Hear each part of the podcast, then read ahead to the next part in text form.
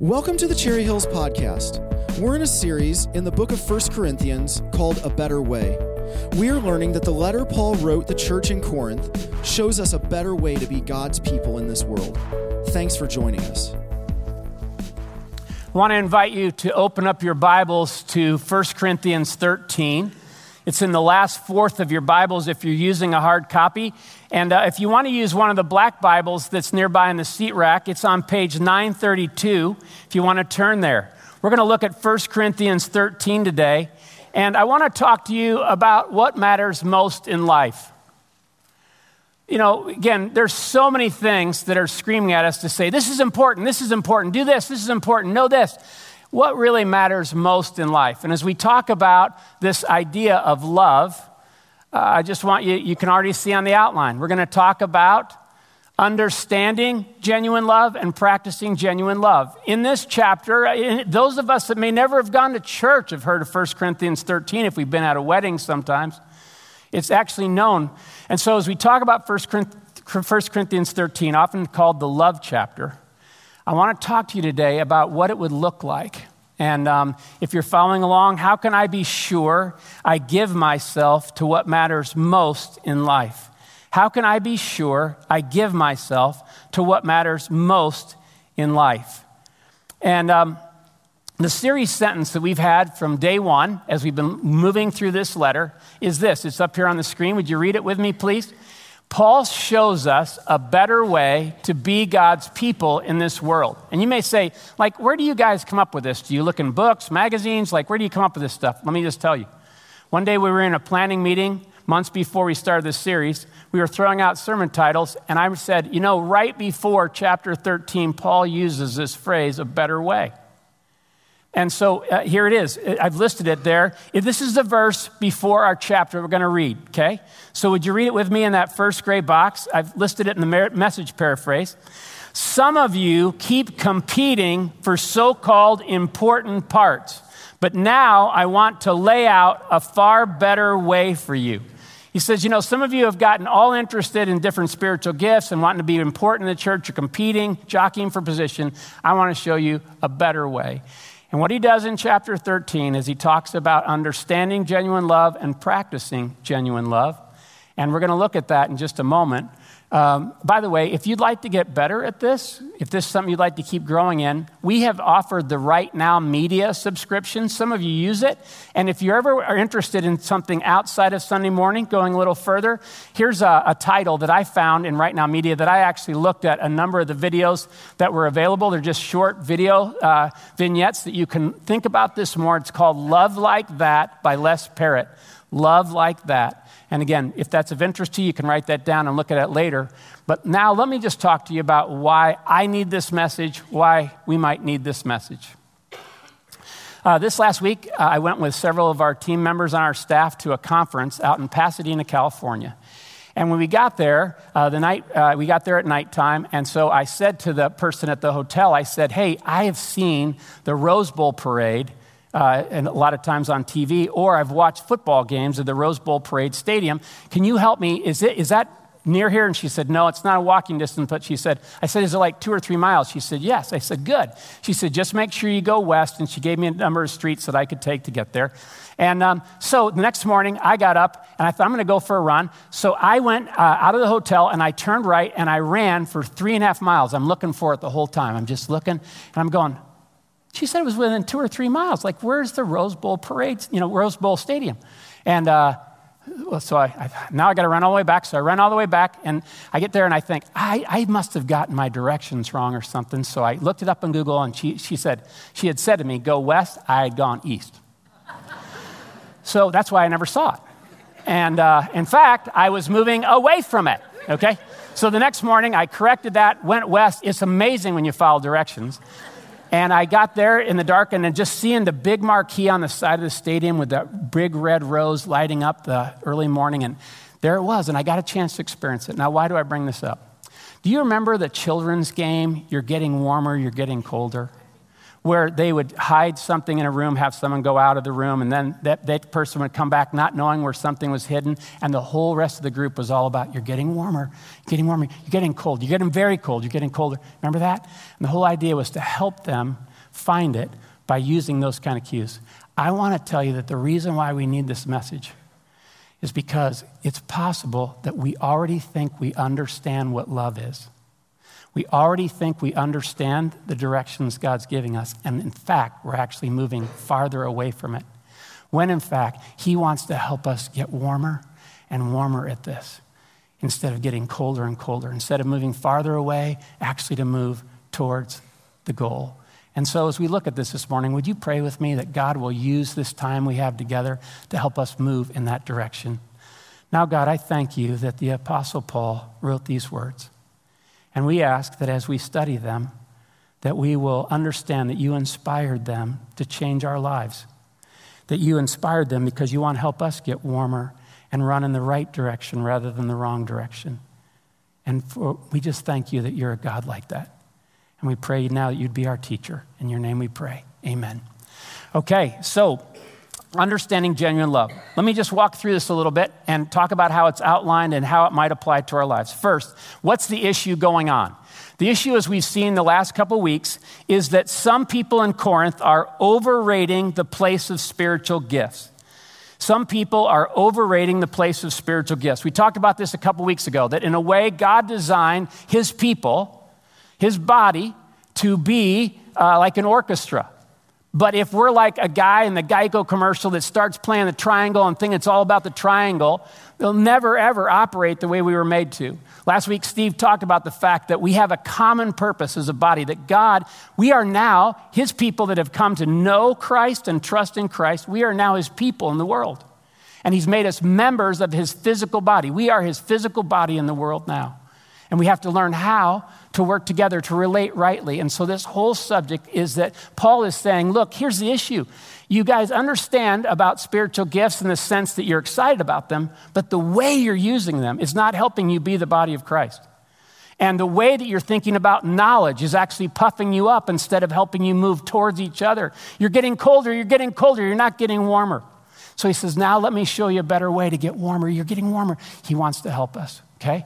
Now, notice this that to appreciate the text of 1 Corinthians 13, if you're following along, note its context. To appreciate the text, this section we call 1 Corinthians 13, note its context. Some people, when they read 1 Corinthians 13, Paul, they think that Paul was just saying, you know, just excuse me for just, let me just tell you what I've been learning about love. And it's kind of a diversion. No, he's saying, let me tell you what I'm learning about love because it applies right here to the problem, to the issue. That's why he says, I'm going to show you a better way than just being excited about spiritual gifts. I want to show you even a way to exercise those spiritual gifts, to take in that knowledge, to look at each other in the body of Christ and relate with each other. So I want to show you a better way. And so if you've never seen this before, chapters 12 and 14 talk about spiritual gifts. They talk about the way we gather to worship together, 12 and 14. We'll come back to that next week. But someone has said that 1 Corinthians 13 is the meat between two pieces of bread. This is the heart, this is the meat of how we exercise our gifts and gather together and operate together as his body in the world. And so, as we look at this, let me just tell you that it's divided up. This chapter is divided up in three different parts, really. And the first one, I've put numbers out to the left in case you're wondering how to make sense of that. The first one is the necessity of love, verses one through three. Nothing can take its place. First, he talks about the necessity of love, that nothing can take its place. There is no substitute. It is absolutely indispensable if you and I are going to live this life with Christ. We cannot, we cannot do it unless we understand and practice the genuine love that he's going to talk about in this chapter. So, the necessity of love. And this is really important because, again, when we think about this, we may say, well, I think some other things are just as important. And Paul's going to argue, no, no, no. You need to know what matters most in life so that if you put your energies into something else, you'll miss it. This is, this is absolutely essential. It's the necessity of love. So let me read verses 1 through 3 and uh, listen to how he talks about it. And, and, and let, me, let me stop and say one more thing here. When Paul goes to talk to them and correct them, approach is everything. So it's not really intelligent to talk about love if you don't have a loving approach when you correct. So, how does Paul do this?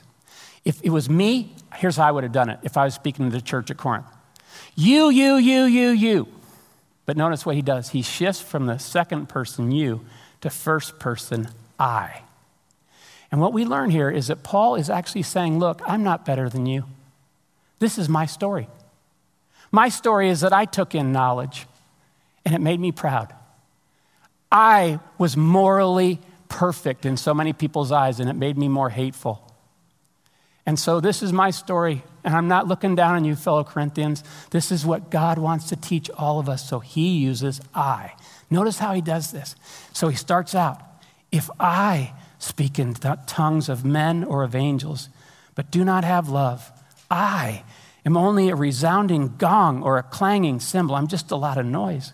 If I have the gift of prophecy and can fathom all mysteries and all knowledge, like that's going to the extreme, and if I have a faith that can move mountains, but do not have love, I am nothing. If I give all I possess to the poor and give over my body to hardship that I may boast, but do not have love, I gain nothing. If you're following along, he says this If I have the greatest gifts, but don't have love, I'm nothing. If I have the greatest gifts but don't have love, and he names everything that would impress us. Talk about as a Christian. Would you like to have all knowledge? Would you like to have all insight, all wisdom? Like, wouldn't that be dandy? And he's just saying, if, even if I had all those, the greatest gifts, if I don't have love in the way that I look at people and interact with people, I'm nothing. Someone has put an equation, I think Chuck Swindoll put this equation like this. He says, Look, if I get everything else right in life, minus love, I'm nothing. For whatever else I accomplish, what matters most is learning how to practice this kind of genuine love that I'm going to talk to you about, that I'm learning too, and it's what really matters. Ron Dunn, the late Ron Dunn, his message was really helpful to me as I studied, and I want to read to you something he, he said. What would you say about a man who has the gift of prophecy, who understands all mysteries? I don't know about you, I get tired of understanding in part. I want to see face to face. Wouldn't it be wonderful to understand all mysteries and have all knowledge and all faith? What would you say about a man like that? Well, maybe he doesn't love as he ought. Maybe he doesn't have the disposition he ought to have, but after all, he has the gift of prophecy. After all, he understands all mysteries. Let's beat a path to his door so we can glean from him. He has all faith and can remove mountains. What does it matter if he's rude to the waitress in the restaurant? What does it matter if he's not gentle with people? What does it matter if there are a few imperfections? What does it matter? Well, God says he's nothing. Absolutely nothing. Not a little bit. He's absolutely nothing. I think to myself, that's right. That does not count because he didn't understood, understand what matters most. And it's the same for me, Paul says. It's the same for you. And so, as we think about this, he goes from talking about the necessity of love and how important it is to the characteristics of love in verses four through seven. The characteristics of love, if you're following along. That's the second movement we're going to see in this, in this chapter. And really, the characteristics of love are describing not a Hollywood love, not lust, not manipulation, not getting my own way, but love of another kind, if you're following along. The characteristics of love that he's going to describe are love of another kind. This is not love like maybe I thought. This is not, if I thought I understood how to get to the Rose Bowl, uh, he's going to explain, I, I did not understand the way I needed to. It's a love of another kind. You want to, want to know what I mean? It's a love that even can love its enemies. It's a love that can even love people that don't love back. That's a love of another kind. Jesus once said, If you love those who love you, what more are you doing than others? Anybody can do that. You don't need even God to do that. Even the mafia does that.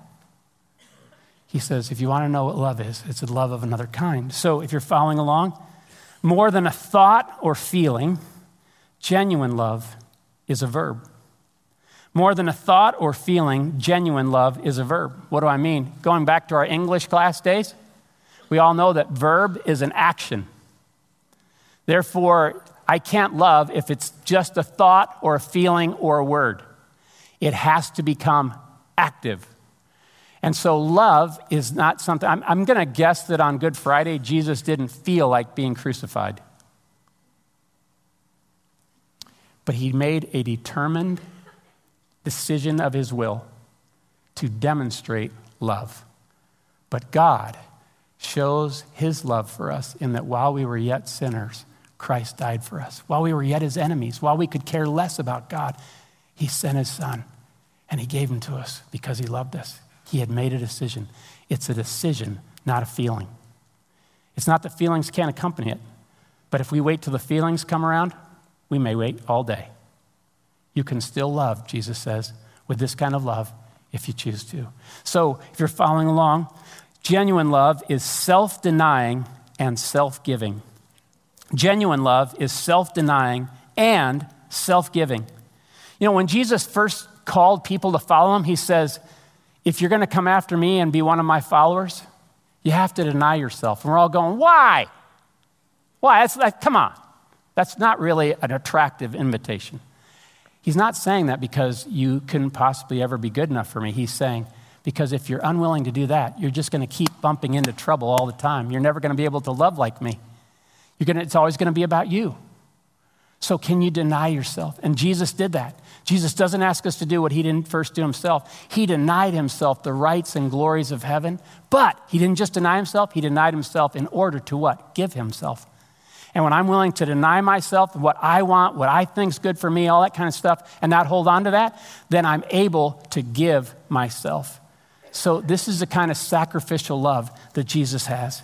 And again, we can see this in lots of pictures. I need to keep moving, but I'll just tell you that on the night before Jesus was crucified, do you think he had a lot on his mind?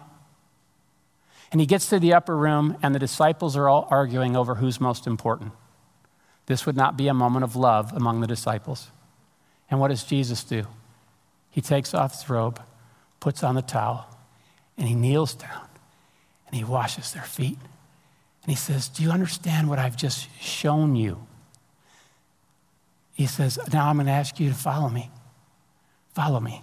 This is what love looks like. He doesn't say, Hey, I'm not, I don't want to wash anybody's feet. What do I want? He denied himself and he gave himself. And that's what he wants us to do. One last thing. We can love like this only if we have the Spirit's help. We can love like this only if we have the Spirit's help. I told you before that I may think I know how to get to the Rose Bowl. I may think I got it, you know, all that figured out. I can figure out warmer and colder on my own. But here's what I'm learning I can't love like this in my own power. But I can love like this, and you can too, with the Spirit's help. And Romans 5 tells us why. This uh, passage talks about how the Spirit can help us and what He's done. For we know how dearly God loves us because He has given us the Holy Spirit to fill our hearts with His love. See, He didn't just forgive us on the cross, he eventually sent his Holy Spirit to now live in us that we could actually have his own spirit. Jesus could be that real to us and live in us. When we were utterly helpless, Christ came at just the right time and died for us sinners. Now, most people would not be willing to die for an upright person, though someone might perhaps be willing to die for a person who is especially good. But God showed his great love for us by sending Christ to die for us while we were still sinners. So, what a love. So, now, what are the characteristics of love? If you want to turn your notes over, and I want to explain as we walk through these quickly, I'm going to ask you to, in your mind or actually with your pen or pencil, to make a check mark by any of these that stand out to you while we're walking through.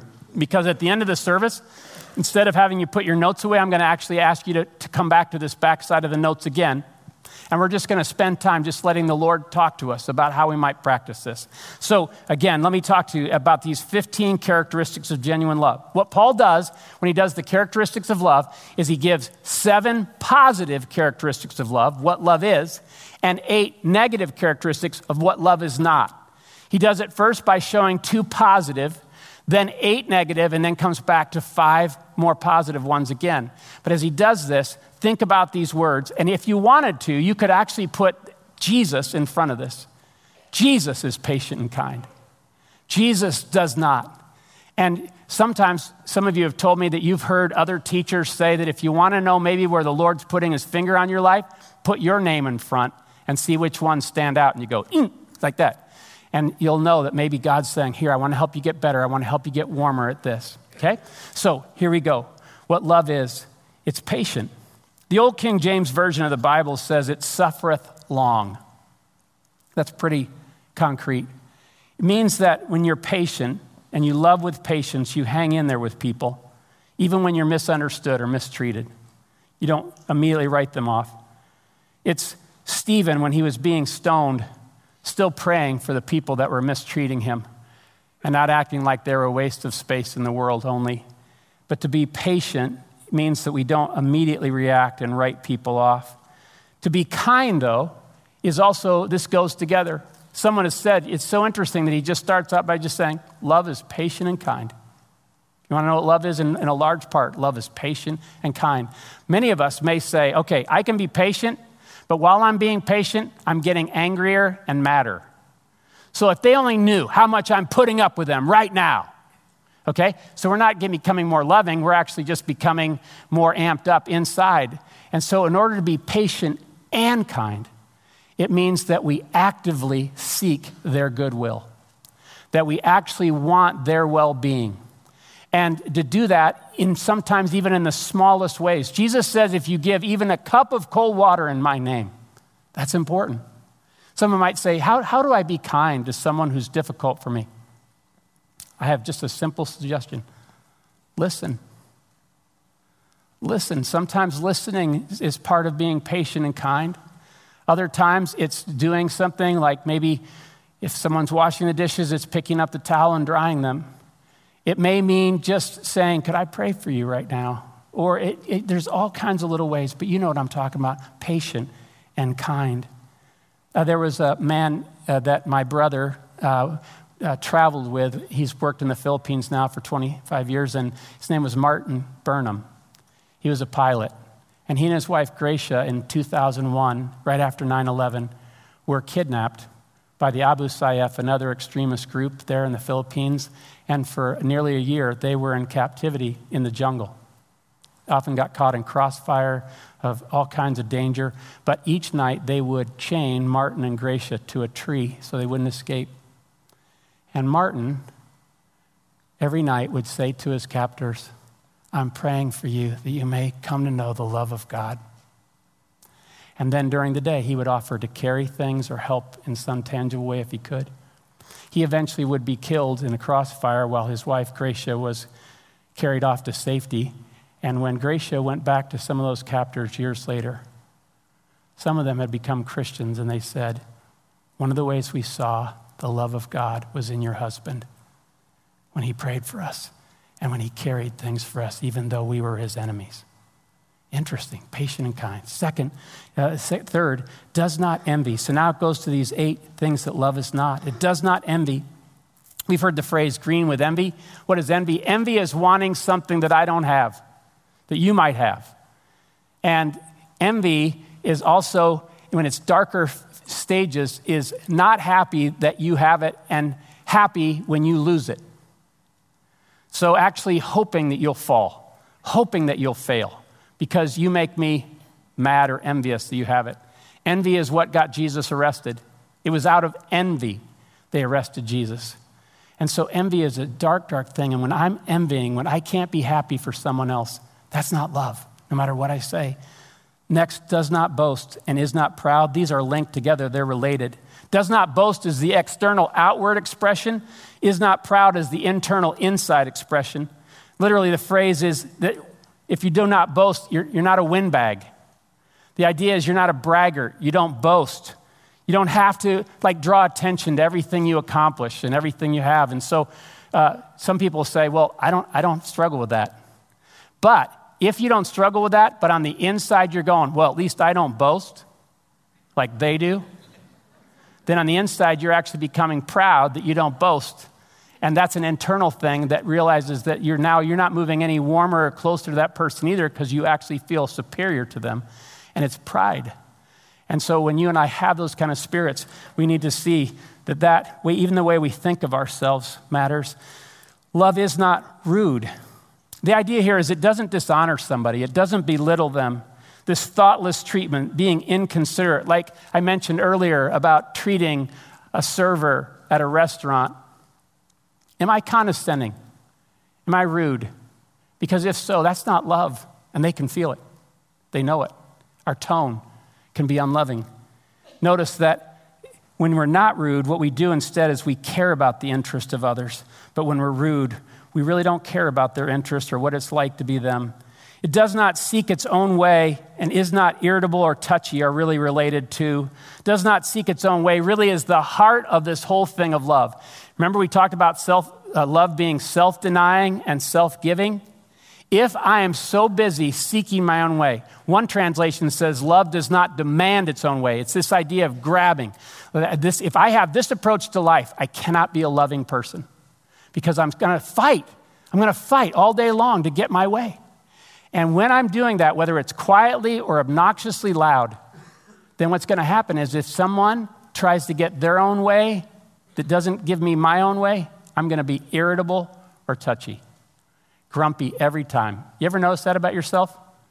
And so, this idea of irritable or touchy is not easily angered, not thin skinned, literally. People have to tiptoe around us.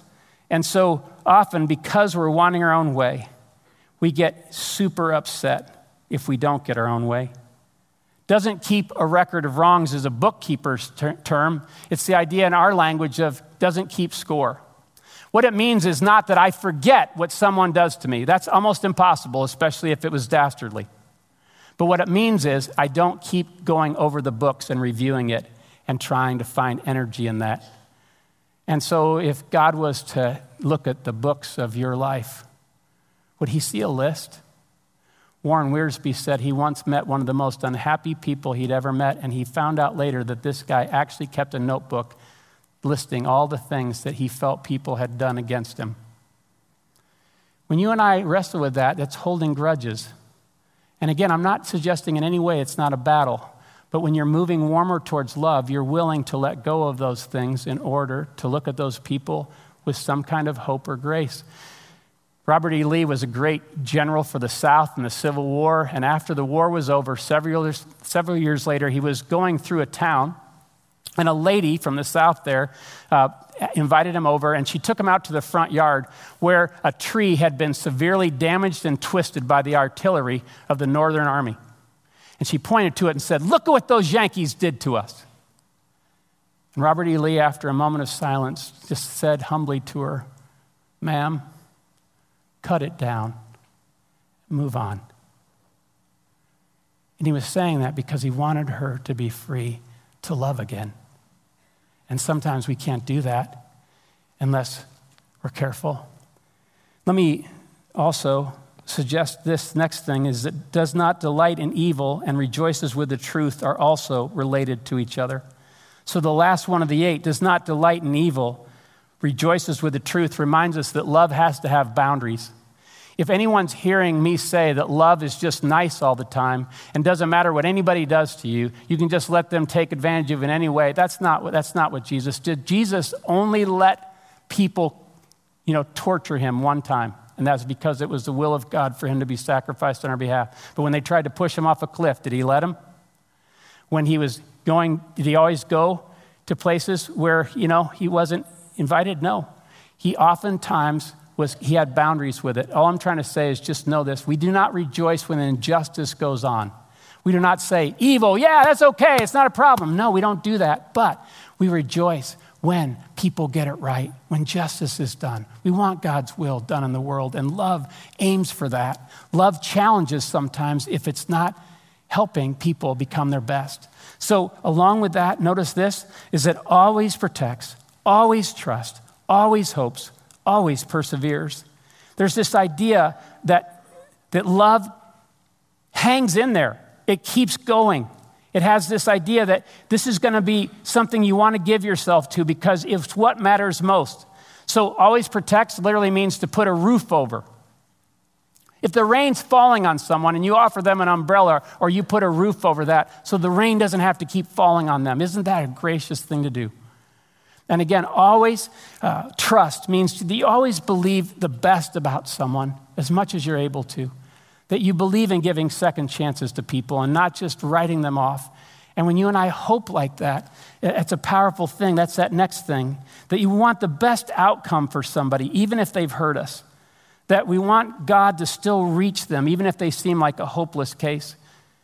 And so, always perseveres means to keep on practicing love, even when it's not returned. So, how do we understand this? How do we understand this? These are the characteristics of love. Again, if any of these stood out to you, we're going to come back to that in just a minute. But let me add one thing before you turn your notes over is that really there's one more verb that he lists at the beginning of verse 8, and that's love never fails. That's the 16th verb. And in a way, love never fails, which leads us to this last idea on the front of the notes, if you want to turn your notes over, and that's the permanency of love or the permanence of love, both now and forever. In these last few verses, he talks about the permanence of love. He starts by saying, Love never fails. In other words, here's why you should give yourself. This is why you want to keep getting warmer, getting hotter, because this is going to make sense, not just in this life, but when everything else has passed away, love is going to make sense forever in glory. It's going to be something you're still doing into eternity, for all eternity. So give yourself, start practicing now, knowing that it's something that's going to be worthwhile both now and forever.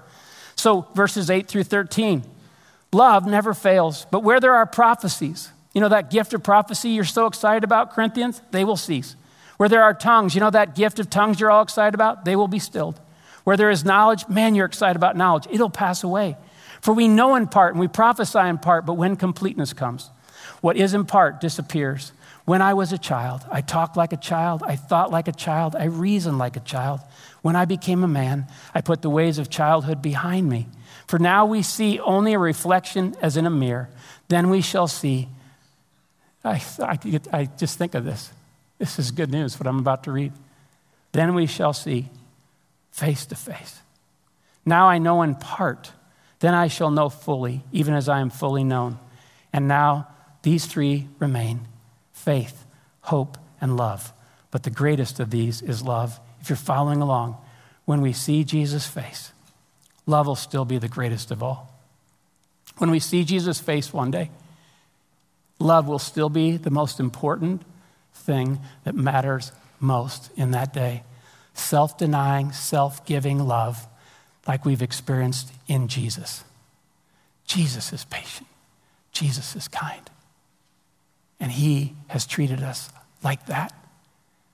So I want to just talk to you about practicing genuine love. How can we bring this home? How do we not walk to our cars today and go, well, that was nice? How do we practice this? How do we keep getting warmer instead of colder? First, question I want to just ask. Let me ask three questions. Have I experienced God's love so I can pass it on?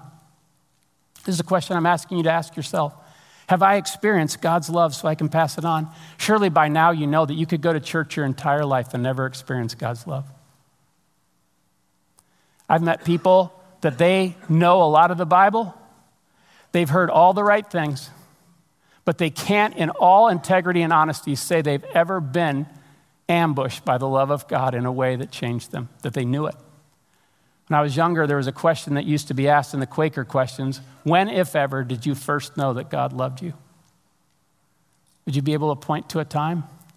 Because, friends, you can't give what you don't have.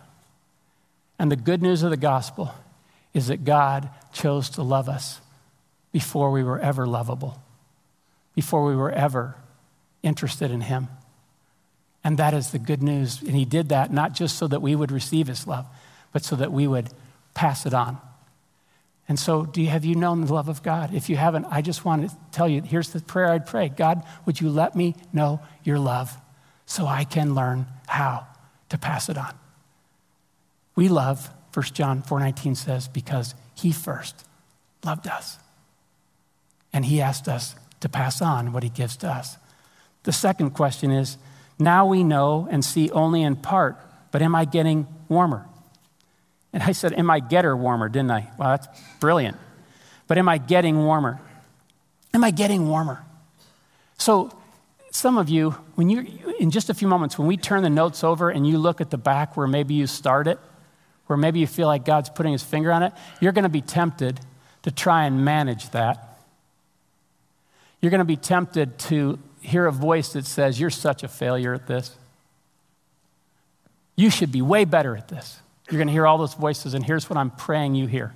Because Paul says this in a moment of humility. He says, Look, I've, I've told you, I've been caught up to heaven to see things I can't even talk about. I've been given revelation, wisdom, insight, truth that I'm now sharing with you. But even with all that, even though I have the truth, I only know in part. That time hasn't come yet. So you and I will never love perfectly on this side of heaven. But are we on the way? Am I running towards the Rose Bowl Stadium or not? And am I getting warmer? And am I interested in getting warmer? That is possible. And I want to say to every one of you, you can do this with the help of the Holy Spirit, and so can I. But is that what we want? Is that what we want? And the third question is who and how, again, if you could keep your notes out, please, who and how do I need to love as Jesus has loved me? Who and how do I need to love as Jesus has loved me? Now, let me get really specific. Here's what I mean. And rather than just going, Jeff, I know a lot of people, like, how do I narrow that down? Here's the way to narrow it down. Who is a person that's difficult for you to love? Do you have someone come to mind? Do you have someone you go, mm, oh my goodness, that person, mm-hmm. whoever that is, okay? Here's what I'd suggest. Remember, we gave you that prayer sheet to pray every day this next week, Monday through Saturday? Here's what I'd suggest put that person's initials next to Monday, Tuesday, Wednesday, Thursday, Friday, and Saturday and say, Lord, show me how to pray for this person the way you want me to see them, the way you want me to treat them, the way you want me to think about them so that I can get warmer. That's an idea, okay? Now let me just uh, invite you to turn your notes over to the back. And uh, as you think about this, um, I want to tell you which one stood out to me, okay? And it was, is not irritable or touchy. I could have also said patient. But I went with irritable and touchy for this reason, and here's the story. This is how recent it is in my life. A couple weeks ago, um, I was um, planting grass seed in our yard because we uh, replaced our driveway this uh, summer and uh, it tore up our yard quite a bit. And so we're in the process of trying to get back to a nice, presentable yard. And so it's been a lot more challenging and difficult to even get our soil back the way it was and stuff like that. So I'm trying to plant seed. And all of a sudden, a 10 year old neighbor shows up in the yard that I have never met before. And they're happy. Like, too happy and they're like clingy. And so they're like, you know, hey, hey, like that, right up there. And so Trish and I are trying to plant this stuff, and they're dancing all throughout the yard. And we're going, hi, yeah, hi, yeah, you know, like that. And so I'm thinking, look, you don't understand this 10 year old neighbor, but this matters, what I'm doing. And so I remember thinking, uh, I'm, I'm here, this is irritating me. And this kid's cute. So, like, what's my problem? Like, I do not have the heart of Jesus right now. And so I remember after a couple minutes of just getting impatient and irritable and touchy and having to say, uh, please, please, uh, if you could just walk away, yeah, yeah, okay, stuff like that. I just said, Lord, what do you want me to know? What do you want me to do? And I sense that the Lord says, I want her to know my love for her. And I want you to be part of it. And I want you to look at her differently instead of an interruption. And I want you to see her as a person I made and I want your tone to be interested. I want you to listen and ask questions and not just keep going because the grass is going to pass away. But she's going to live forever. And I remember thinking, God help me get warmer because I was getting colder. So take these next couple minutes and ask the Lord, what do you want me to know? What do you want me to do with this difficult person in my life? Thanks for joining us today. If you would like more information or to stay connected to Cherry Hills Church, please visit our website at cherryhillsfamily.org or follow us on Facebook.